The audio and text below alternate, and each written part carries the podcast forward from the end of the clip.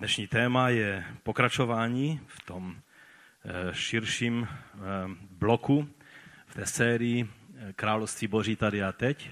A dnes budeme mluvit o tom, co znamená život království. Někdo by to nazval královský život, ale to už, to už nás posouvá někam, kde by bylo třeba hodně si uvědomit, co to znamená. Když jsme byli mladí, tak taky byla taková doba, a tehdy v mládeži byla velice taková mm, populární kniha, vy si to jistě budete pamatovat, eh, Žít jako královské dítě od Merlina Karočerse. Pamatujete si to, tu knihu? Určitě. My jsme to četli a on nás tam vyzýval, že když jsme teda boží děti, to znamená královské děti, pak podle toho žijeme. Pojďme se chovat jako královské děti, pojďme žít, pojďme si nárokovat a přivlastnit ty všechny věci, které souvisí s životem královských dětí.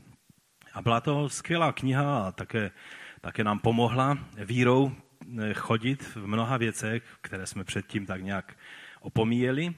Ale v té době bylo taky spoustu zmatků kolem toho a vzpomínám si na mnohé legrační situace, kdy, kdy lidé eh, pomalu napomínali Boha, že co teď s tou situací bude dělat, když nás do té situace dostal. Třeba jeden bratr zaspal ve vlaku a místo v Těšině, tak se zbudil v Třínci a a, a pak říkal na mladeži svědectví a říkal, no a teď jsem řekl Bohu, tak to jsem zvědavý, co s tím teď uděláš? No tak především bylo třeba nezaspat, že? To je první věc. A, a co s tím Bůh udělá, to je prostě na něm, ale taky může neudělat nic a třeba pěšky tě nechají střínce do Těšína, že? To se stává. E, byli lidé, kteří říkali, že jelikož jsme královské děti a byli jsme obnoveni do, do stavu synů a dcer božích, tak jako byl Adam do té původní eh, neporušené podoby.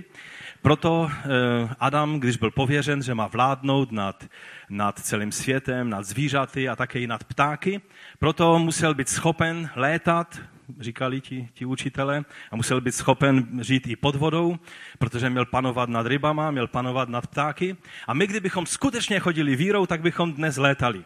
A jako důkazy tak se používalo třeba Filipův případ, když byl přenesen do azotu Bohem, že, a takové věci. Eh, byla by to legrace, pokud někteří lidé by to skutečně neskoušeli. Nedávno v Africe jeden pastor svému zboru chtěl ukázat, jak žije jako královské dítě a, a tak zhromáždil zbor na, na, na pobřeží moře a vystoupil z loďky. Zapomněl jim říct těm svým členům, že neumí plavat. No a chtěl jim ukázat, jak chodí po vodě, stejně jako Ježíš, no a utopil se.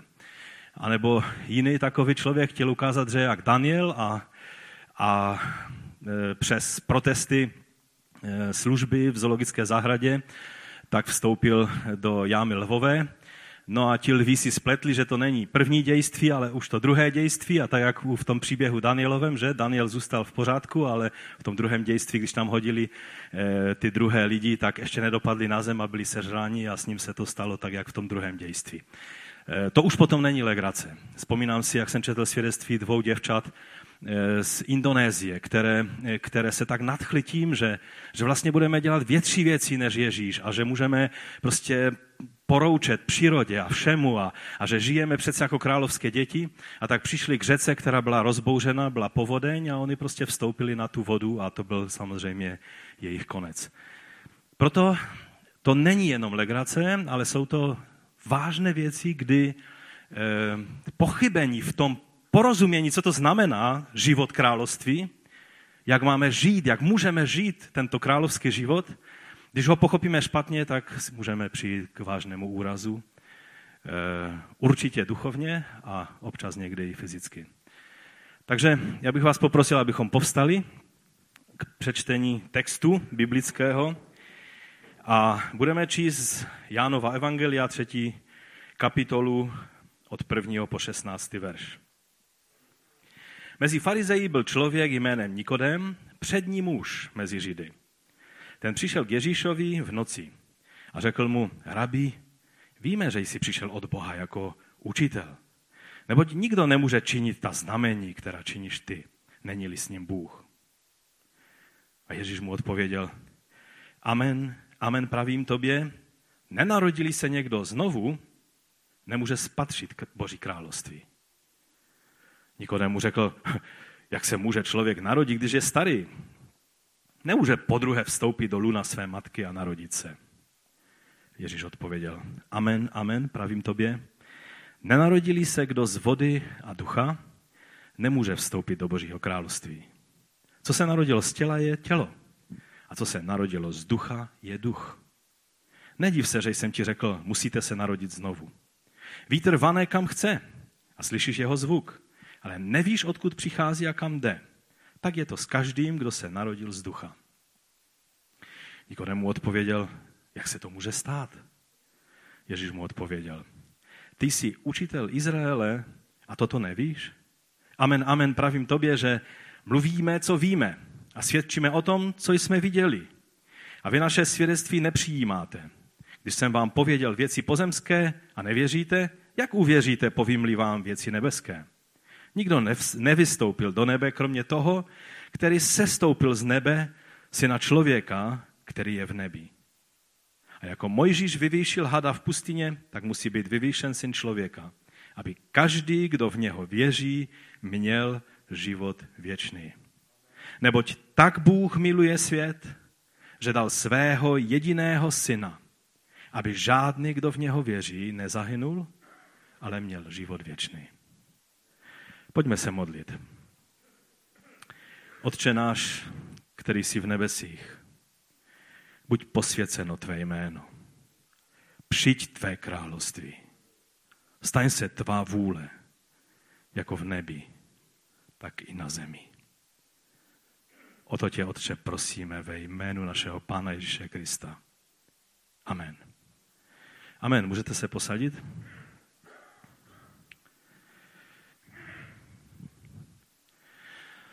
Je třeba, abychom stále měli na mysli to, co jsme už říkali v těch předešlých třech dílech, stále znovu a znovu jsem to se snažil opakovat, protože je to velice důležitá pravda. Eh, o, a minule jsme tomu eh, tak trošku specificky se věnovali, když jsme mluvili o tajemství království. Že vlastně království v té podobě, v jaké teď působí v tomto světě, je tajemství, které nebylo zjeveno před věky, ale příchodem Ježíše Krista bylo odhaleno. A tak jsme to měli možnost vidět na mnoha podobenstvích, to působení těch dvou, eh, dvou království zároveň v tomto světě. Mluvili jsme tu jednu z nejdůležitějších teologických věd, které je třeba si zapamatovat. A toho slova teologicky se nebojte, to není nějaké, nějaké špatné slovo. Teologie je jednoduše eh, Boží slovo, že? Čili, čili my milujeme Boží slovo, proto můžeme říct, že milujeme teologii, milujeme Boží slovo, které vyjadřuje Boží názory, Boží, eh, Boží pravdy. To tajemství nám je zjeveno skrze Boží slovo. Takže království Boží je už tady, jsme si říkali, ale ještě ne. Je inaugurováno nebo zahajeno, a jsme jeho účastníky, ale ještě nezavršeno v plnosti, která nastane v den Ježíšova slavného příchodu, kdy ho uzří každé oko a každý jazyk vyzná, že Ježíš je pán. A my to můžeme činit už nyní. Uprostřed světa, ve kterém vládne to jiné království, království tmy, království hříchu, království mamonu, království nečistoty, království utrpení, jsme v tom světě, ale nejsme z toho světa. Křesťané jsou takové, takové zvláštní bytosti. Já nevím, jestli máte radí science fiction filmy, já ne, proto je nesleduji, ale vím, že existují filmy, které, eh, které se baví tím, nebo jsou zajímavé tím, že někdo se propadnul třeba z 21. století do století třeba 14. Že? nebo 13. Existují takové filmy? Určitě jo, že? protože to je takové zajímavé téma. A teď ten člověk určitě tam má spoustu eh, výzev, které musí čelit, protože on má to vědomí a ví, jak věci jsou z té perspektivy toho 21. století, ví, jak dopadly mnohé věci, které mají teprve začínající tendence v tom 14. století a on teď má žít a vysvětlovat to těm lidem, kteří jsou kolem něj a kteří nemají páru o těch věcech, o kterých on ví, protože se jich účastnil v 21. století. A my jako křesťané jsme tak trošku lidé, kteří jsou přátelé, jsou, jsou součástí rodiny člověka, který se propadl Náš pán přišel z nebe. Tak jsme četli, že nikdo neví o těch věcech nic, ale ten, který přišel z nebe, ten o tom ví. To je syn člověka, to je pán Ježíš. A my jsme jeho přátelé, jsme jeho rodina. A on nám, eh, on nám vysvětluje a, a, a nechává nás vstupovat do, do věcí, které, které jsou součástí a samozřejmostí ne toho věku, ve kterém žijeme, ale toho příštího věku. A tak křesťan je takový trošku člověk, takový podivín, který žije v tomto věku, ale žije už s tím vědomím a s tou mocí a s tou přítomností toho příštího věku. No a potom se nedivte, že někdy pro lidi tohoto světa vypadáme podivně. To je normální. Nedivme se, že Pana Ježíše, že s něho byli tak vedle, že ho ukřižovali z toho, protože on přišel v moci a v poslání toho příštího věku. Takže je to, jsme takové, takové zvláštní stvoření, ti lidé, kteří žijí tím královstvím toho příštího věku v tom současném věku. A víte, je dobré si uvědomit, že vlastně vzkříšení Ježíše Krista nám na to vrcholným způsobem ukazuje. Ehm, vždycky si připomínáme vzkříšení Ježíše o velikonocích, ale, ale je dobré si uvědomit, nejenom o velikonocích, ale na každý den, že vzkříšení Ježíše bylo něčím víc než jenom eh, to, že Ježíš se vrátil zpátky k životu. Že nezůstal v hrobě, že byl, eh, že byl vyzvednut z hrobu a že eh, byl oživen. Musíme si uvědomit, že vzkříšení podle toho, co nám ukazuje starý zákon, podle toho, eh, co bylo učením eh, těch, těch kteří byli znali písma, bylo vždy eh, znamení toho věku příštího, kdy začne mesiánský věk, kdy Mesiáš přijde a bude královat. Tehdy mělo být vzkříšení z mrtvých. O tom mluví Daniel a o tom mluví Žalmy a tak dále a tak dále. Takže vzkříšení jednoznačně patří do toho příštího věku. Ale my stále ještě jsme v tomto věku. A najednou Ježíš byl vzkříšen a tím, že byl vzkříšen, tím budoucnost našla cestu a pronikla do přítomnosti. Ježíšovým vzkříšením to bylo proniknutí věčnosti do téhle současnosti. Bylo to proniknutí toho království z hůry do toho království tohoto světa. Bylo to proniknutí budoucnosti do přítomnosti a zároveň, eh, zároveň to byl důkaz, že i naše vzkříšení je jisté. Tak jako Ježíš byl vzkříšen, jako prvotina i ty a já budeme vzkříšení, protože jeho vzkříšení ukázalo, že to je jisté, protože on je prvotina toho stvoření. A zatím jenom něco málo z toho příštího věku prožíváme jenom, jenom určité věci, o tom ještě eh, budu dále mluvit. Takže jsme lidé, kteří žijí dnes v oné neutěšené realitě, ale s vědomím, a jak eh, budeme možná dalí pán, ne příští týden, že to budeme, jestli pán dovolí, v Brně eh, s manželkou, ale potom za dva týdny budeme mluvit o tom, co to znamená chodit v moci a zmocnění království onoho příštího věku. Jak jsem řekl, je to jako, jako v tom filmu, který, který prostě eh, celá ta, celé to napětí je vytvořeno tím, že někdo eh, žije eh, v tom, v tom věku, ve kterém ještě ty věci nejsou samozřejmostí, principy a, a etikou a, a všemi těmi věcmi, prioritami toho jiného věku. A křesťan je přesně takovýto člověk ale žijeme v tomto věku, moci toho příštího věku, jenom v té míře, která je pro tento současný věk daná. Plnost je ještě před námi. To je velice důležité pochopit. Nepochopení totiž těchto skutečností, tohoto principu, vždy vede k různým bludům a vede pak k těm situacím, o kterých jsem mluvil na začátku, které sice, kdyby nezahynuli lidé, by zněly legračně, ale protože u toho zahynuli lidé, tak vůbec legrační nejsou. Vlastně už jsme tím, čím budeme. Dává vám to smysl? Už dnes jsme tím, čím budeme v budoucnosti. Novým stvořením, ale ještě nejsme tím, čím budeme. Koloským první kapitola říká, on nás vysvobodil z pravomocí temnoty a přenesl do království syna své lásky, v němž máme skrze jeho krev vykoupení, odpuštění hříchů. On je obraz neviditelného Boha, prvorozený všeho stvoření. Takže v křesťanském životě víry naším náboženstvím je Boží milost. To je naše náboženství. Pokud někdo eh, chce hledat v křesťanství nějaké prvky náboženství, pokud je tam nějaké mrtvé náboženství, pak to s křesťanství nemá nic společného. Náboženství v křesťanství je boží daná milost člověku. A etikou křesťanství, etikou Božího království je naše vděčnost. Protože jsme vděční, protože jednáme eticky správně. Protože jsme Bohu vděční za to, co učinil, jednáme morálně správně. Gordon Fee to vyjádřil, že se stáváme tím, čím už jsme.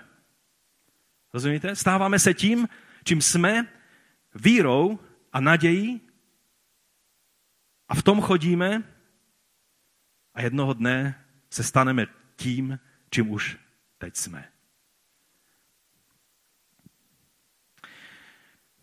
Teď bych přišel k Nikodemovi, protože tak, jak vy se tváříte, tak trošku teď, eh, že nevíte, co si o tom všem myslet, tak Nikodem jako učitel Izraele přišel za Ježíšem a, a čteme o něm, že, že byl přední muž mezi Židy. Byl to farizej, byl, byl součástí eh, té rady Sanhedrinu, která vládla Izraeli pod samozřejmě eh, pod, pod eh, kontrolou římského prokurátora, ale, ale oni spravovali tu přímou vládu v izraelském národě. A to, že byl významný člověk, je, je tam, se tam také i projevilo na některých věcech, jak on s Ježíšem jednal. On přišel s takovým tím postojem, že si Ježíše tak trochu proklepne. Že, si, že, že, že se mu bude snažit tak trošku přijít na kobylku, zjistit, jak to s ním je. A tak ho oslovuje velice zdvořile, rabi, Ehm, rabí tehdy ještě, to bylo až v druhém století, kdy se z toho stal oficiální titul po nějaké té rabínské ordinaci, ale v prvním století to bylo jednoduše vyjádření úcty k nějakému učiteli, který nemusel být oficiálně nějakým způsobem ordinován. A on ho oslovil tímto velice zdvořilým způsobem. Rabi, my víme, my víme, že jsi přišel od Boha. A kdo to jsou ti my? On neřekl, já vím, já jsem si uvědomil. On říká, my víme. Kdo to říká takovou, takovou věc? Někdo, kdo... Samozřejmě to určitě nebylo takové to my, král takový a onaky, že? Taková ta královsk, královské pomnožné číslo. Ale, ale znamenalo to určitě něco jiného. Také to neznamenalo, že přišel s nějakou skupinou svých učedníků, ale znamenalo to my, členové rady, my farizové, kteří víme, jak věci jsou. My víme. On tak nějak prostě se cítil, že je v právu mluvit za, za všechny ty ostatní. A tím dal najevo Ježíši tak trošku své postavení, že pokud já teď zjistím, že jsi hodnověrný, tak to znamená, že my to vyhodnotíme jako, že jsi hodnověrný.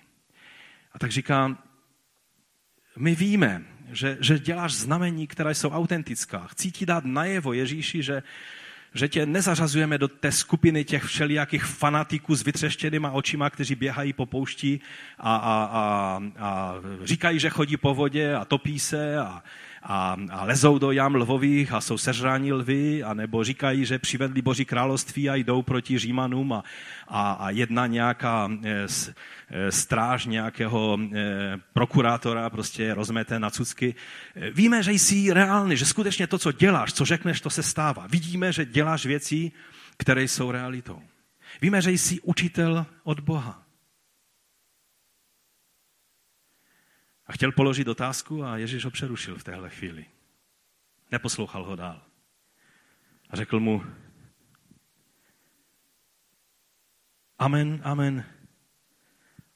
To znamená něco v tom smyslu, jako teď ti říkám věci, jak skutečně jsou. Takhle to je. Amen, amen. Pravím tobě, Nenarodili se kdo znovu, nemůže spatřit, ani spatřit Boží království. Nezdá se vám, že mezi tím, co říkal Nikodem a co říkal Ježíš, je dost taková logická propast, že, že, že každý mluví o něčem jiném tak trošku? Že? Tam něco chybí mezi těmi verši. Někteří dokonce eh, spekulovali, že, že to je vytržené z nějakého jiného místa, hledali jiné místo v Novém zákoně, kde by to slovo mohlo, mohlo nějak lépe, lépe pasovat. Ale ono to je na správném místě. Co tím Ježíš myslel? Proč mu tak odpověděl? Ježíš mu odpověděl, nenarodili se kdo znovu, nemůže spatřit Boží království.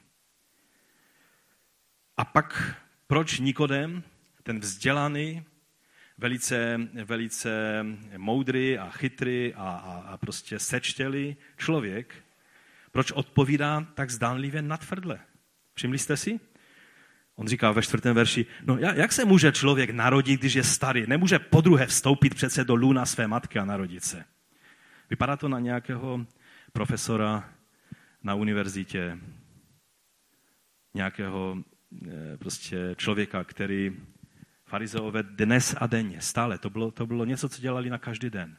Eh, říkali podobenství a vysvětlovali je a prostě porovnávali věci a říkali různé a, a on tady není schopen jednoduché jednoduché přirovnání, které Ježíš vyjádřil, um, uvidět, že tím nemyslí, že se má fyzicky poskládat dolů na své matky a znovu se narodit. Určitě nepodezíráme Nikodema z toho, že fakt byl tak natvrdlý a že si to myslel, že to Ježíš takhle myslí. Nebo, nebo si to myslíte? Já vím, že v různých kázaních jsem už to i takhle slyšel, ale dává to dost logický nesmysl, že? když se na to podíváte, jak celý ten příběh běží. No a takže spíše to nebylo to, že by byl nějak, měl lange Leitung, ale bylo mu jasné, že Ježíš nemluví o, o fyzickém restartu života, ale spíše mu tím dost povyšeně říká to, co jsem vlastně už řekl. Ano, sledujeme tě, Ježíši. To, že se vůbec s tebou bavím, tak my si tě, tě dáváme na, na, do jiné kategorie než všechny ty ostatní. Bereme tě vážně. Ale Ježíši slibuješ až příliš. Skutečně si myslíš, že přišel čas restartu, že přišel onen příští věk, že, že začalo eh, ono, ono nové údobí, které v proroctvích bylo označeno jako zcela jasně období vlády Jahve, skrze svého mesiáše? To nám chce říct, že skutečně to myslíš vážně, že jsme v tomhle bodě. To si zukrojil příliš velké sousto Ježíši. To je, jako bys mluvil o tom, že se člověk má znovu poskládat dolů na matky a přijít na tento svět. Tak, tak nepravděpodobné a nemožné je to, co tady sugeruješ. To, co má přijít na tento svět, ale až s oním novým světem. S tím novým věkem. Takže toto bylo spíš vyjádření toho, co Nikodem řekl.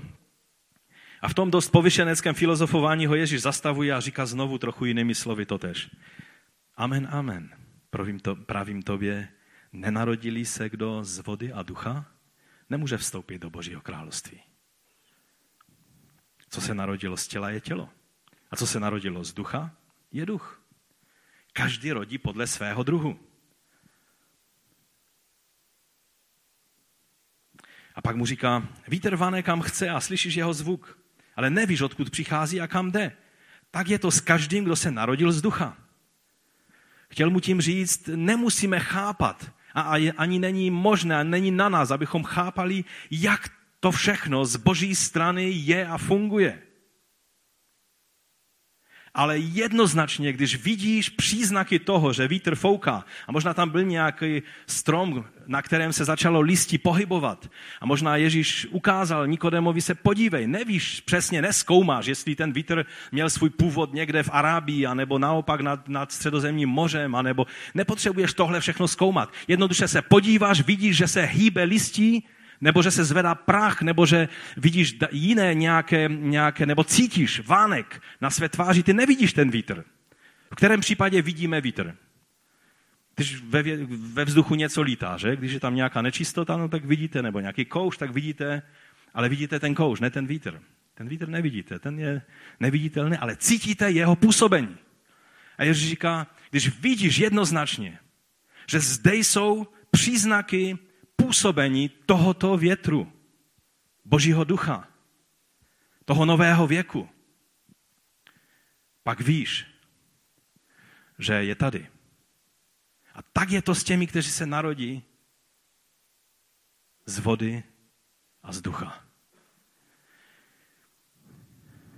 A kdo se takto, nenarodí, tak do Božího království nemůže vstoupit. Takový je ten nový život, o kterém Ježíš mluvil. Tam je použito slovo o e, novém narození, narození nebo o znovuzrození. A e, toto, když se stane s člověkem, tak to má důsledky a je to na tom člověku vidět. Víte, problém dnešního křesťanského světa je, že i v té věci je hodně zmatku. E, Barna, který, který má výzkumný ústav a dělá různé průzkumy veřejného mínění ohledně křesťanských témat a tak dále v Americe, ale také i jinde ve světě, tak udělal jednou takový průzkum ohledně znovuzrozených křesťanů, kolik křesťanů, jaké procenta se křesťanů hlásí k eh, tomu vyznání, že jsou takzvaní born again, čili znovuzrození křesťané, protože ne každý křesťan se, eh, se k tomu hlásí. Jsou křesťané, kteří jednoduše chodí do kostela a o nějakém znovuzrození a tak vůbec neuvažují. Ale pak je spousta křesťanů, kteří mluví o znovuzrození a Barna zjišťoval, co to, co to pro ně znamená. No a přišel na to, že sice mluví o tom, co to všechno pro ně znamená, že to znamená, že Ježíš je jejich pánem a že vydali svůj život Ježíši a že přijali Ježíše do svého srdce. Každý to nějak jinak popisoval. Ale když pak srovnal jejich život se životem těch ostatních lidí, tak zjistil, že se neliší ani ve, své, ve, svě, ve svém jednání, ani ve svém chování, ani ve svých etických hodnotách, ani ve svých prioritách, ani v jiných věcech, které postojí k penězům a k dalším věcem. Pak je otázka, je znovu zrození to, že někdo řekne, ano, já přijímám Ježíše do svého srdce. Pane, ano, přijímám tě do svého srdce. A bum, a už je znovu zrozený ten člověk. Někdy lidi takhle ujišťujeme. Já vám chci říct, že znovu zrozený není ten, kdo řekne, přijímám Ježíše do svého srdce ale ten, kdo začne jednat podle principů království. Ten nový život se nějakým způsobem, ten vítr se nějakým způsobem musí projevit. Když se neprojevuje na tom listi tvého života ten, ten, ten vánek toho větru, pak si jenom něco namlouváš. Neexistují křesťané, kteří mají stejné priority, jako má tento svět, kteří mají stejný život, jako má tento svět, kteří si berou, co se jim zalíbí jako tento svět, bez ohledu na to, jestli se to líbí jejich pánu nebo ne, ale jsou takzvanými znovuzrozenými křesťany. Mnozí lidé, kteří žijou v otevřeném hříchu, z druhé strany s nadšením říkají, no ale já jsem spasen z milosti a, a, a já jsem vyznal Ježíše a přijal ho do svého srdce a jsem znovu zrozen. Ano, jsme spaseni z milosti. A pokud bychom v tom okamžiku, kdy jsme spaseni, odešli do nebe, tak by to bylo v pořádku. Ale většina z nás v tom okamžiku do nebe neodešla, jsme tady. A ta otázka je, co uděláš druhý den potom, co jsi přijal takzvaně Ježíše do srdce? Jak budeš jednat? Co budeš dělat? Budeš jednat podle principu království anebo podle principu tohoto světa? Projeví se ten nový život v tobě anebo ne. To je jenom taková trošinku odbočka. A nutně nás to vede k bodu té otázce, kterou Nikodem položil, jak se tedy to může stát? Jak, jak, se, jak, se, jak se ty věci můžou stát? Co to znamená znovu zrodit se? Nikodem v té chvíli kapituluje a ptá se, jak se to může stát. A Ježíš, všimněte si, než aby mu začal trpělivě vysvětlovat, tak ho znovu napomíná. Nevím, jestli byste chtěli Ježíše za učitele. On ho znovu napomíná. Staví ho do latě. Říká mu, ty jsi učitel Izraele a toto nevíš? A odkud to měl vědět? Odkud to měl vědět? Když jsme mluvili minule, že to je tajemství, které bylo zakryto a je zjeveno teprve v Ježíši, odkud to měl ten chudák Nikodem vědět? Amen, amen, pravím tobě. Mluvíme, co víme a svědčíme o tom, co jsme viděli a vy naše svědectví nepřijímáte. A tak dále. Mluví o novém narození, o znovuzrození a, a dokonce třeba D.A. Carson tvrdí, že tento termín znovuzrození nebyl vůbec kdysi ve starověku používán, že, že to byl vlastně novotvar, který poprvé máme záznam o tom, že ho použil pán Ježíš. To ještě víc ospravedlňuje Nikodema, že neměl páru o tom, o čem Ježíš mluví. Je mnoho názorů, vysvětlení o tom, co vlastně nové znovu zrození znamená. To slovo nové eh, nebo opětovné eh, narození je to anoteo, anoten, slovo, které znamená především, třeba ve starém zákoně, jestli si ukážeme Septuagintu, jak bylo používáno toto slovo, tak si všimněte, že bylo používáno hlavně ve významu ne znovu, ale z hůry, narození z hůry. Jo, že, že to slovo znamenalo z hůry, od Boha. Vždycky, když je něco z hůry, tak, tak bylo eh, od Boha. A když bylo něco z dola, tak bylo ze země anebo z podsvětí. A a zpátky pojďme do Nového zákona. V Novém zákoně také je to e, ve většině případů znamená z hůry. A, ale také to znamená znovu nebo, nebo novým způsobem. Takže e, co znamená to, to zrození z hůry nebo nové, opětovné zrození? Je důležité, abychom se na to podívali. Někteří lidé říkají, že, že je to jednoduše, když, když mluví o, o zrození z vody a z ducha, Eh, takže že to první narození je to fyzické narození, protože dítě, než se dostane na tento svět, tak, tak eh, prostě nejdříve, nejdříve vyjde voda eh, plodová, že? a pak teprve, tak pak teprve dítě, takže to ukazuje na ten přirozený zrod a ten zrození z ducha je pak to duchovní narození.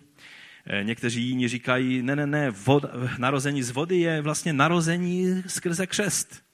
Je to křest, vnější potvrzení toho narození, které je duchovní a někteří dokonce říkají, že ten, to druhé narození je narození jako křest v duchu, křest ve vodě a křest v duchu.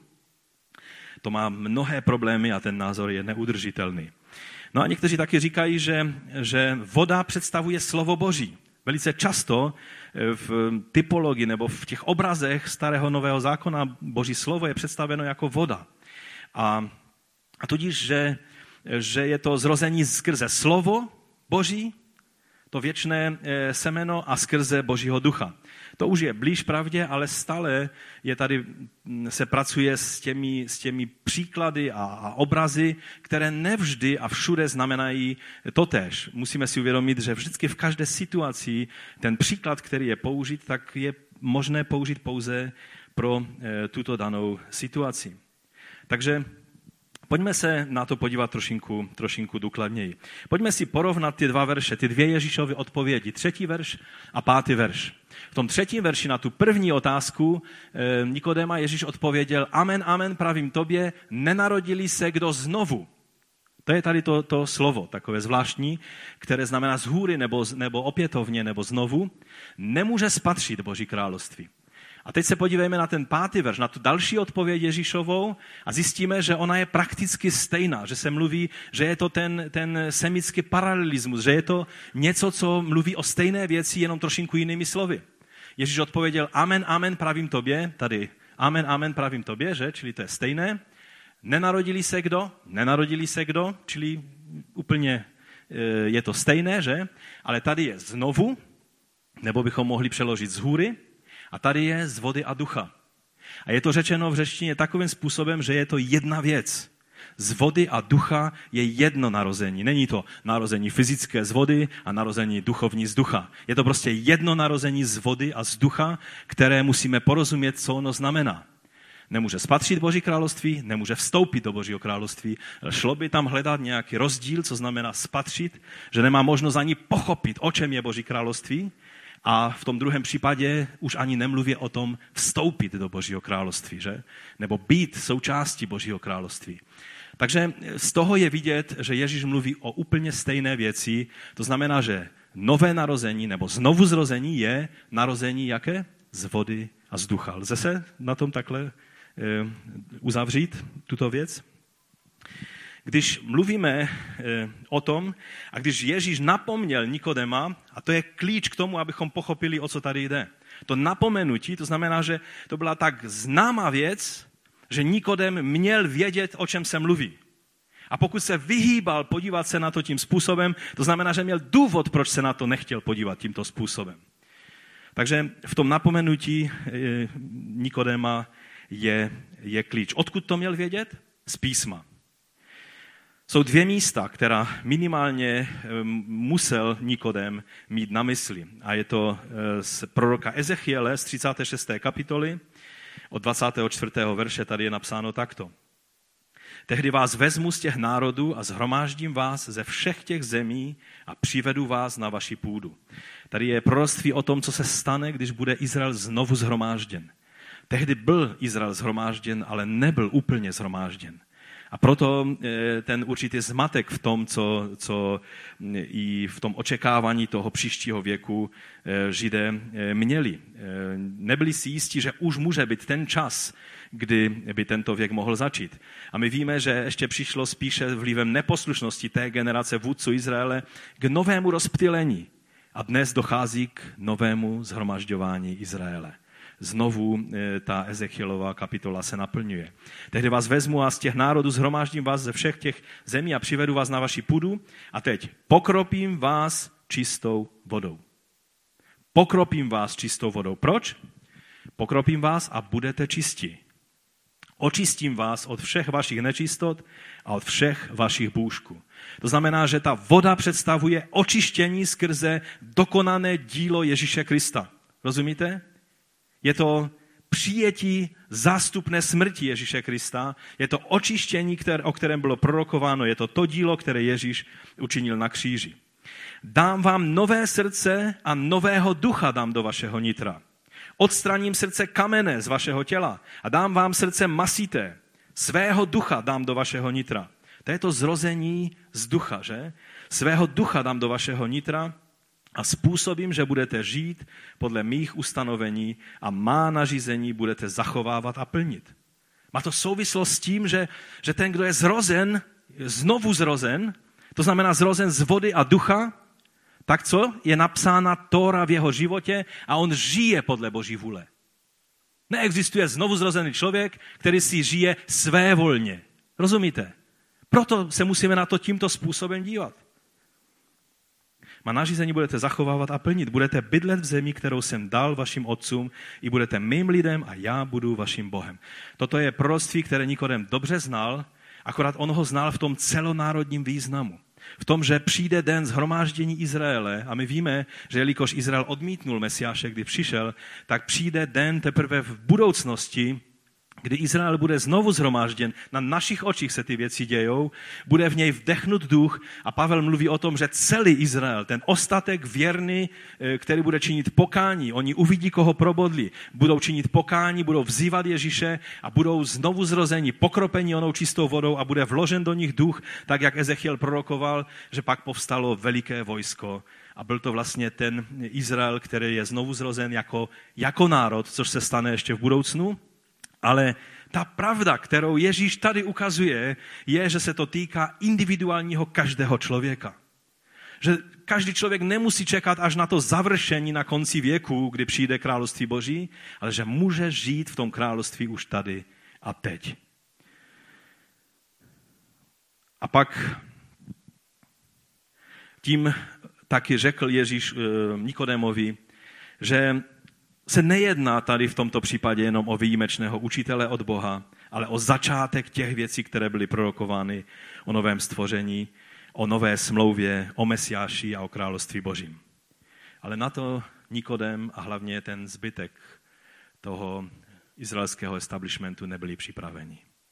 Ale jednotliví lidé byli z toho natření. Bylo to pro ně evangelium, dobrá zpráva. A přijímali to z radosti a e, vyznávali Ježíše jako pána a krále. Také prorok Jeremiáš mluví v 31. kapitole, hle přicházejí dny, kdy je, je hospodinův výrok, kdy uzavřu s domem izraelským i s domem judským novou smlouvu. Jsme lidem nové smlouvy, ne staré smlouvy.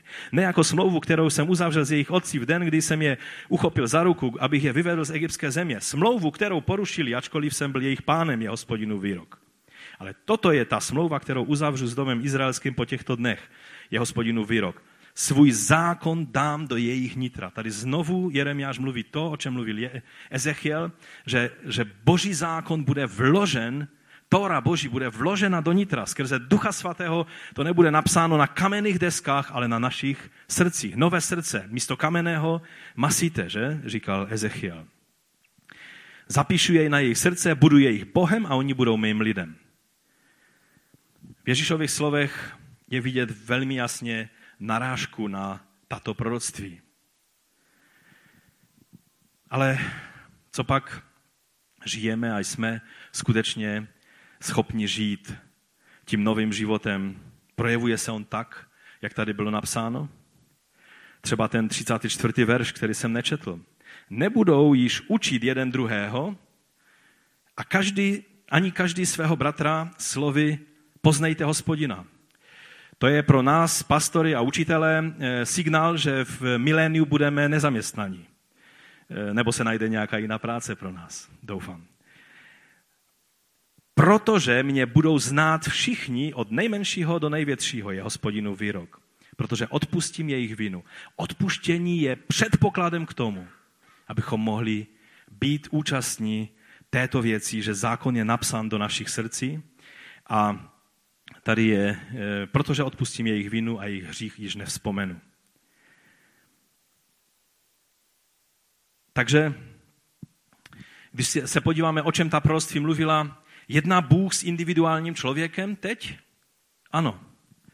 Je tam napsáno, to jsme nečetli, ale tam v tom, v, před tím textem je napsáno, že, že už nebudou trpnout zuby celému lidu z toho, když jeden sní nějakou hořkou, hořký hrozen, ale že ten, kdo sní ten zelený hrozen, tomu strpnou zuby. To znamená, že každý člověk zaplatí za svůj vlastní hřích. Kdysi, kdy Bůh jednal s celým Izraelem, tak to bylo tak, že vlastně eh, vždycky celý Izrael platil za, za všechno, že? Prostě Bůh s nima jednal jako s celkem. Ale tady je, je, je slovo jednoznačně ukázáno, že ten člověk, který zřeší, anebo naopak ten člověk, který eh, vyzná Ježíše jako pána, bude žít v království a ten druhý tomu strpnou zuby tím jeho hříchem. Takže eh, platí to pro dnešní dobu? Ano. Jsme spasení jsme jako tělo Kristovo společně, ale každý jeden vydáme počet za sebe samého. Nevydá počet manžel za manželku, nevydá počet otec za syna, ale každý jeden člověk vydá počet za svůj život. Je dán zákon do našich srdcí? Ano, Skrze Ducha Svatého je vložen Boží zákon do našich srdcí a to se projevuje tím, že ti, kteří jsou znovu zrození, tak jsou jako, jako ten vítr, který působí, nevidíme odkud a kam, ale působí. Je vidět jeho důsledky. Je nám dán věčný život už teď? Ano. Ta třetí kapitola končí slovy Jana Kštítele o Ježíši. Když se ho ptali na něho, tak 36. verš říká, kdo věří v syna, má věčný život. Kdo však syna odmítá, nespatří život, ale zůstává na něm boží hněv. Čili jsou lidé, na kterých zůstává boží hněv a jsou lidé, kteří mají dar věčného života. Jsou dvě skupiny lidí. Také Ježíš ve 14. a 15. verši říká, jako Mojžíš vyvyšil hada v pustině, tak musí být vyvěšen syn člověka, aby každý, kdo v něho věří, měl co? Měl věčný život. Chci vám říct, že ostatní evangelisté, Matouš hlavně, že stále používají království nebeské, království boží, království nebeské. Jan to používá jenom na několika místech, ale mnohem častěji mluví o životě věčném, o životě samotném. Chci vám říct, že je to totež. Když Jan mluví o životě, o životě věčném, mluví o Božím království. Když prožíváme život věčný nyní, tak ho prožíváme v té formě, v jaké království Boží působí nyní v tomto světě. Už je tady, ale ještě ne v plnosti. Život věčný, který prožíváme dnes, prožíváme skrze tento způsob prožívání a ne z věčnosti, že neumřeme. Ano, umřeme, ale přesto budeme žít věčně, tak, jak řekl pán Ježíš.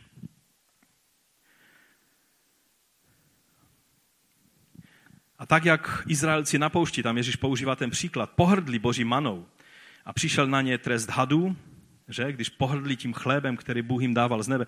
Dokážete si představit, že Bůh jim dával jídlo. Samozřejmě to nemělo být 40 let, to mělo být pár měsíců nebo jenom rok, dva, že? To zaopatření. Ale svou neposlušností v té fázi svého života eh, byli 40 let, no a jedli stále ten týž chleb z nebe, když byl zdravý a, a byl skvělý a dával jim všechno, co potřebovali. A, a nic jim nescházelo, dokonce jejich brašny se ne, nestrhaly, jejich boty nemuseli kupovat nové boty každou chvíli a tak dále. A, ale přesto oni reptali a říkali, nechceme. A přišli na ně ta, ta, ta e, prostě rána těch hadů a Mojžíš musel vyvyšit hada na dřevě, aby každý, kdo pohlédl na, na toho vyvyšeného hada, tak byl uchráněn od jedu těch hadů. A Ježíš tady dává paralelu. Stejným způsobem je dán Ježíš, který bude vyvěšen na dřevě kříže. A každý, kdo na něho pohledne, tak bude zachráněn od toho reptání.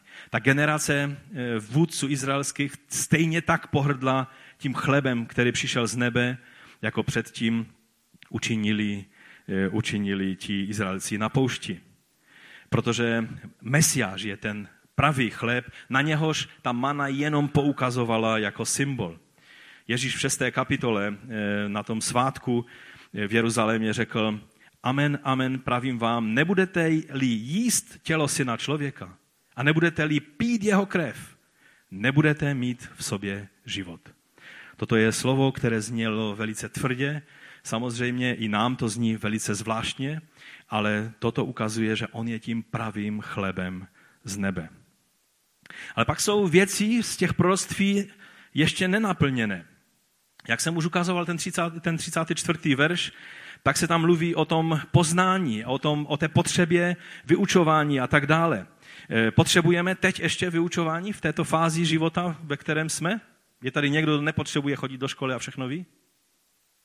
Doufám, že ne. Protože to by byl vážný případ a museli bychom hledat dobrého odborníka, který by mohl pomoct v téhle velice svízelné situaci. E, potřebujeme, že? Dokonce, dokonce je, je to tak, že, že naše poznání i přes veškerou snahu, i přes veškeré vzdělání a možnosti poznání, které máme, stále je poznáváme jen z části. Dokonce prorokujeme jen z části. Mnohá proroctví mají něco z Boha, ale pak mnoho z člověka. Mnohá proroctví ukazují jenom na jednu věc, ale neukazují celou spoustu dalších věcí, které je třeba vědět podle kontextu písma, které, které nám je dáno, abychom, abychom je četli. Dal Bůh poznání někomu z vás poznání Božího slova tak, že najednou jste zjistili, že znáte celou Bibli a nemuseli jste ji ani číst? Já vím, že občas Bůh udělal takový zázrak, třeba znám některé lidi a četl jsem o dalších, kteří eh, se naučili jazyk tak, že jim to Bůh zázračně dal a najednou rozuměli. No, stává se to velice výjimečně. Asi tak výjimečně jako to, že Bůh přesunul toho Filipa, že eh, z té cesty eh, pouštní do Azotu a najednou se objevil v Azotu. Někdo z vás cestuje takhle do práce? Myslím, myslím že ne, že? A kdyby to někdo zkoušel, tak by si mohl ublížit ale Bůh dělá některé věci zvláštním způsobem, ale Boží slovo nám je dáno, abychom ho četli, studovali a byli vyučováni v Božím slovu. Stále ještě žijeme v tom období, o kterém Pavel mluví v 13. kapitole 1. Korinským, neboť jen částečně poznáváme, částečně prorokujeme, a když však přijde to, co je dokonalé, pomíne to, co je částečné. A pak ve 12. verši říká, neboť nyní vidíme jako v zrcadle, Zrcadla v té době nebyla tak čirá a krásně prostě zobrazující obraz, jak, jak dneska. Když si se používalo leštěný nějaký kov, No a zkuste si, když máte nějaký nerezový hrnec, tak si to trošku vyleštit a podívat se, no tak něco tam uvidíte, ale dost zastřeně, že? Eh, a ještě nerovným povrchem, tak budete vypadat trošku méně líbivě, než vypadáte ve skutečnosti. Takže neboť nyní vidíme jako v zrcadle, zastřeně, potom však uvidíme tváři v tvář. Nyní poznáváme částečně, potom poznám důkladně, tak, jak jsem byl sám poznán. Ta částečnost je velice důležitá a to bych chtěl v těch pár minutách na závěr ještě, ještě eh, vysvětlit, že ta, ta, ta částečnost je nazvána závdavkem, nebo jinak řečeno potvrzující pečeti. Takže ten závdavek, jestli se to tam můžeme dát, je tou potvrzující pečeti, je pečetí jistoty. Ehm, to, co máme teď, není plností, ale je závdavek. Jak se dá přeložit jinak slovo závdavek, nebo říct jinak česky? Tady na Slesku se, když si říkal, moje mámka se ptala taťky, mož foršus, což znamenalo, máš zálohu, jo, když přišel z práce a měl mít zálohu na výplatu. Že? Tak eh, to je něco jako záloha. Eh, ovšem záloha na výplatu někdy je dost podstatně velká, ale, ale ten závdavek spíš je částka dostatečně velká, která dává najevo, že je to jistota té transakce, která proběhne v budoucnu. Když dáte zálohu třeba, nebo, nebo jak se tomu říká, když kupujete auto, ten, eh, ta, ta základní částka, Akontace, jo, to je taky dobré slovo. Je to akontace, kterou dáte a tím už je prostě vyřízeno. Máte jistotu, že prostě, nebo ten, spíš ten, ten, kdo vám to auto prodává, má jistotu, že mu i ten zbytek zaplatíte a můžete už vlastně to auto eh, používat, vědět, že, jste, že byl zaplacen ten závdavek. Čili je to, je to něco, co, co je tady nazváno eh, třeba v 2. Korinském v první kapitole. On nás také zapečetil a do našich srdcí dal ducha jako závdavek. Čili pečeť a závdavek. Pečeť jistoty. Pečeť eh, té, té, té zálohy. A pak v páté kapitole 2. Korinským Pavel to rozvádí a říká, víme totiž, že bude-li stan našeho pozemského přebývání zbožen, máme příbytek od Boha, ne lidskou rukou postavený, ale věčný dům v nebesích. Mnozí si to takhle představují a někteří, kteří byli v nějakém tranzu a byli v nebi, tak je, tak je, je v tom utvrzují, že viděli ty příbytky nebeské, které tam každý z nás máme. Eh, chtěl bych vás trošku, trošku ne zklamat, ale spíš upozornit, že mnohé věci, které jsou o nebi psány v Biblii, jsou symbolicky řečeny v apokalyptickém jazyce a neznamenají doslovné věci. Tak jako ten stan našeho dnešního příbytku, jak, co, co je ten stan teďka? Mám tady nějaký stan, anebo tím stanem je mé tělo. Tak stejně ten příbytek v nebesích je to nebeské tělo, které budeme mít a jak to bude fungovat, víme jenom podle toho, jakým způsobem fungoval Ježíš po vzkříšení ale ještě tam chyběla to na nebe vstoupení, že? Čili, čili eh, to je jenom taková odbočka, protože lidé často vyčtou věci, které, eh, které eh, skutečně Pavel neměl na mysli. Neboť v tom stanu sténáme a toužíme si obleci ještě i náš příbytek, který pochází z nebe. Obleci příbytek, to už musí být jasné, že se tady nemluví o domě, že? Kdybychom pak byli i svlečení, nebudeme zhledáni nahými. Pokud jsme totiž v tomto stanu, teď, stenáme a je nám těžko, neboť nechceme být svlečení nebo přiodění, aby to, co je smrtelné, smrtelné, bylo pohlceno životem. Čili to království, aby bylo pře, eh, přemoženo tím královstvím nebeským. Ten, kdo nás právě k tomu připravil, je Bůh, který nám také dal ducha jako závdavek. Jsme tedy vždy plní důvěry a víme, že pokud máme, dokud máme domov v tomto těle, jsme vzdáleni od Pána. Neboť chodíme vírou a ne tím, co vidíme. Rozdíl mezi tím, co je dnes a co bude v tom příštím věku, je to, že teď chodíme vírou, nevidíme, máme naději, věříme a pak budeme vidět ty věci. Proto nebudou potřební učitelé, protože všechny, nebude o čem vyučovat, protože všechno bude realitou. Nebudeme vysvětlovat nějaké symboly a apokalyptický jazyk. Bude to prostě realita a každý bude vědět a vidět tak, jak je viděn. Efeským v Efeským v první kapitole je napsáno, v něm i vy, když jste slyšeli slovo pravdy, evangelium své záchrany a když jste uvěřili, v něm jste byli zapečetěni s zaslíbeným duchem svatým, jenž je závdavkem našeho dědictví, až do vykoupení získaného vlastnictví v chvále jeho slávy. No a pak v Římanům je velice důležité slovo, které mluví do tohoto tématu v 8. kapitole, od 18. verše budu číst. Mám totiž za to, že utrpení nynějšího času, čili je ještě stále nějaké utrpení. V tom příštím věku bude setřena každá slza, žádné utrpení tam nebude.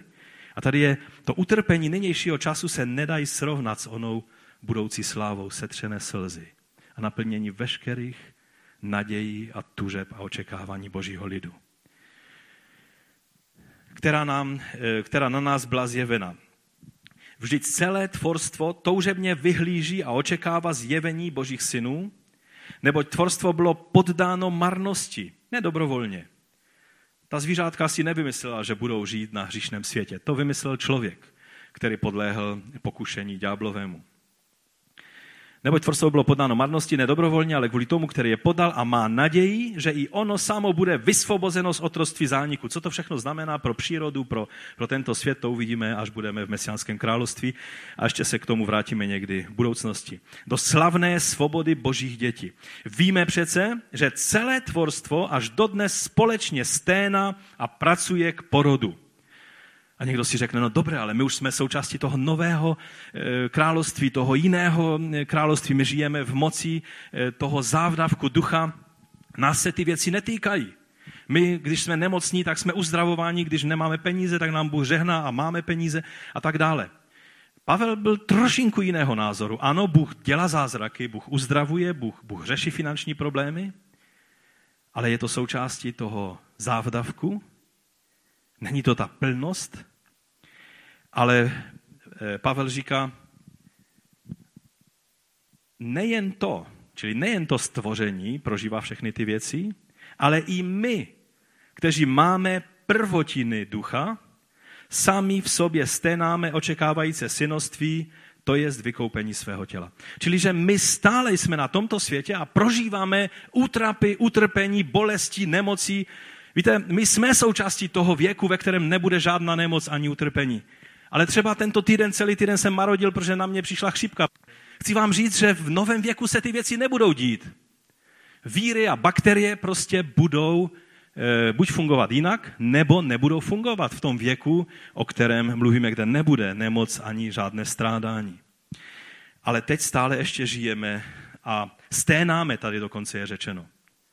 Žít jako královské dítě znamená sténat také mezi jinými očekávající synoství, to je vykoupení svého těla. Co jsou prvotiny? Máte zahradu? Někdo, někdo jo, někdo ne, že? V panelaku na sedmém patře nejde mít zahradu. Když se po zimě strom zazelená a objeví se na stromě listí, tak je to, jsou to prvotiny? Přijde sucho, listí uschne, spadne a, a není z toho nic, že? Když se strom nádherně, když nádherně rozkvete, třeba mluvíme o třešní, jo? třešení je takový nádherný strom. Někteří si dávají třeba sakury jenom pro, pro ozdobu, že? což je druh třešně. Takže nádhra, eh, nádherně kvete. A můžete si říct, to je nádhra, to jsou určitě ty prvotiny. Jsou? Je květ prvotinou? Eh, nepřiletí eh, včely, neopilí, květy ovadnou, spadnou, přijde ještě mráz nebo něco a nemusí z toho nic být. To ještě není jistota, že skutečně bude žeň, bude sklízeň. Pak se objeví takové malé bobule, že, které si říkáme, a ah, tak dobré, včely zapracovali a už je vidět ty malé bobulky. Ale kolikrát jsme měli na těch našich třešních bobulek jako maku a třešní pak jenom pár. Protože zase se něco stalo, přišlo něco. Teprve pak přijdete ke stromu a najednou objevíte dvě takové třešně, nádherné. A úplně teď jako hospodář si říkáte, stalo to za to. Ty jiné jsou ještě zelené, ale, ale už se tam tu a tam některá objeví takováhle nádherná červená. Co uděláte? Poběžíte s ní na trh? Nebo dáte sousedovi? Budete se těšit tím, že máte prvotinu z úrody. Hospodář, a pokud manželka je dostatečně rychlá a přiběhne k němu, že, tak se spolu těší tou prvotinou. A, a protože, protože tak víme ze starého zákona, prvotina patří komu? Hospodinu, protože on je ten hospodář. Tím, že dáváme prvotinu, prvotinu pánu, tím dáváme najevo, že vše pochází od něho. A teprve potom přijde jednoho dne a, a pak, už, pak už je sklízeň, že? Pak už, pak už je to požehnání víc, než dokážete spotřebovat. Pak je to to završení nádherné, na které jste čekali. A tohle je ten obraz. Prvotinou je to, že už je to třeš, ona ještě není úplně zralá. Vy víte, že, ona, že jí vlastně jíte tak trošku ještě předčasně, že ona, ona má být teprve až v té plné sklizni, ale teď se těšíte tím, že už tam ta chuť je. Že? Už, už tam tu sladkost je cítit, tu chuť té třešně tam cítíte, ale víte, ale bude to ještě lepší. A bude hlavně toho hodně až na konci, až bude žeň. Tohle je rozdíl mezi prvotinou a mezi tím završením. A takto eh, my žijeme teď v čase té prvotiny. Římanům 8.24 pokračuje, v té naději jsme byli zachráněni, naděje však, kterou je vidět, eh, není naděje. Kdo něco vidí, proč by v to ještě doufal? Ale doufáme-li v to, co nevidíme, očekáváme to z vytrvalosti. A stejně tak i duch se spolu s námi ujíma naší slabosti, vždyť my nevíme, jak a za co se máme modlit, ale sám ten duch se za nás přimlouvá vzdechy, které nelze vyjádřit slovy. Nebo ve staré kralické Bibli bylo lkání nevypravitelná. To je jednoduše jeden z druhů popisu modlitby v jazycích. To znamená, když se modlíme v jazycích, tím dáváme najevo, že žijeme v období prvotin. Že už máme částečně požitek a radost a předchuť a, a, a, a tu jistotu té pečetí a závdavek, jistotu, že bude i ta celá, e, celá, celá žeň toho království v budoucnu, ale stále to je ještě, ještě ten závdavek, ta prvotina. A pak je tam logická návaznost, když Pavel pokračuje slovy povzbuzení. Protože ještě stále žijeme a sténáme v tomto světě, tak potřebujeme povzbuzení i e, abychom vytrvali v tomto věku. E, protože v tom příštím věku budeme potřebovat povzbuzení? Spíš budeme potřebovat nadpřirozenou pomoc zvládnout to všechno štěstí, tu radost a tu slávu, že? Povzbuzení potřebujeme tady v tomto světě. A Pavel v 35. verši pokračuje, kdo nás odloučí od Kristovy lásky? Soužení, úzkost, pronásledování, hlad, to jsou všechno věci, které se nám dějou. Možná ne tobě, ale určitě mnohým bratřím a sestrám v dnešním světě. Hlad, nahota, nebezpečí, meč. Jak je napsáno, celý den jsme pro tebe vydávaní na smrt. Pro mnohé křesťany to není symbol, pro mnohé naše bratry a sestry je to jejich každodenní realita. Každý den žijou s mečem na krku. Neví, kdy ten meč spadne. Neví, kdy budou eh, muset položit tu nejvyšší oběť svého života za vyznání Ježíše Krista.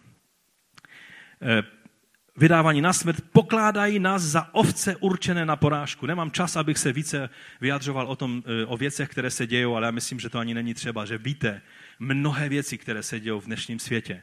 Je to doslova, není to žádný symbol. Jsou mnozí křesťané jako ovce vedení na porážku.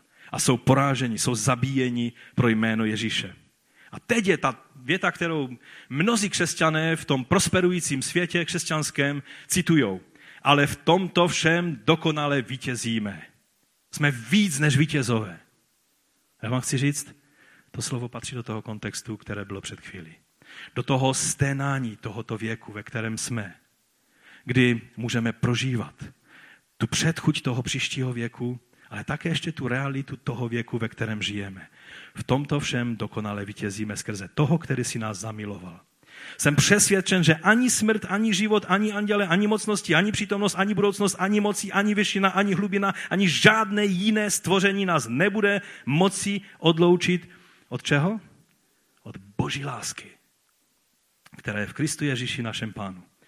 Nemilme se, stále ještě žijeme v těle, v tomto stanu. Stále platí, že je to jenom, jenom, jenom, jenom ta předchuť, jak Filipian si to nazývá, to prozažování toho příštího věku do toho dnešního věku. Plnost je ještě před námi. Už máme věčný život ale ještě nemáme jeho završenou plnost. No a na závěr bych se chtěl vrátit k tomu verši, který už tady Jindra četl, který je uprostřed té třetí kapitoly. Neboť tak Bůh miluje svět, že dal svého jediného syna, aby žádný, kdo v něho věří, nezahynul, ale měl život věčný. Toto je ta boží motivace, proč on to všechno dělá. Proč šel až tak daleko, že se nechal přibít ke dřevu kříže.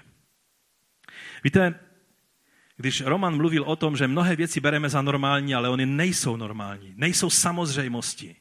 Platí to negativně a Roman už o tom mluvil, ale platí to také i v tom pozitivním směru. Láska Boží v naší generaci, mnozí křesťané to berou jako, no jasně, teď Bůh je přece láska, tak já vám chci říct, že 20, 19. století křesťané žili s tím, že, že na lásku Boží raději ani nepomyšleli. Spíš se třásli před Božím soudem. Lásku brali jako něco velice zvláštního. Většina pohanských bohů spíš je bylo třeba chlácholit, aby vám nevy, ne, neučinili škodu. A najednou je tady Bůh, který takto miloval svět. Tento skažený svět, který není hoden milování Božího. Miluje tebe a mě. Aby žádný, kdo v něho věří, nezahynul, ale měl Boží království, měl život věčný. To je Boží motivace. Sice částečně, jako prvotinu závdavku, ale s pečetí jistoty na účast na tom všem, co, budeme, co se bude dít, až pán přijde ve své slávě a moci. Toto nám bylo dáno skrze boží lásku, která je tou věcí, kterou bereme příliš samozřejmě a příliš e, normálně a přitom je to něco, na co jsme si nikdo z nás nezasloužili. A tak když teď přistoupíme k večeři, páně, pojďme, pojďme s tím vědomím přistoupit, že skutečně boží láska je to, co nám je darováno, že máme účast na tom chlebu nebeském, na Mesiáši a na to jsme si nezasloužili my, ale je to boží smilování. A to jediné, co můžeme udělat my, je vděčnost. Ať vás pán požehná.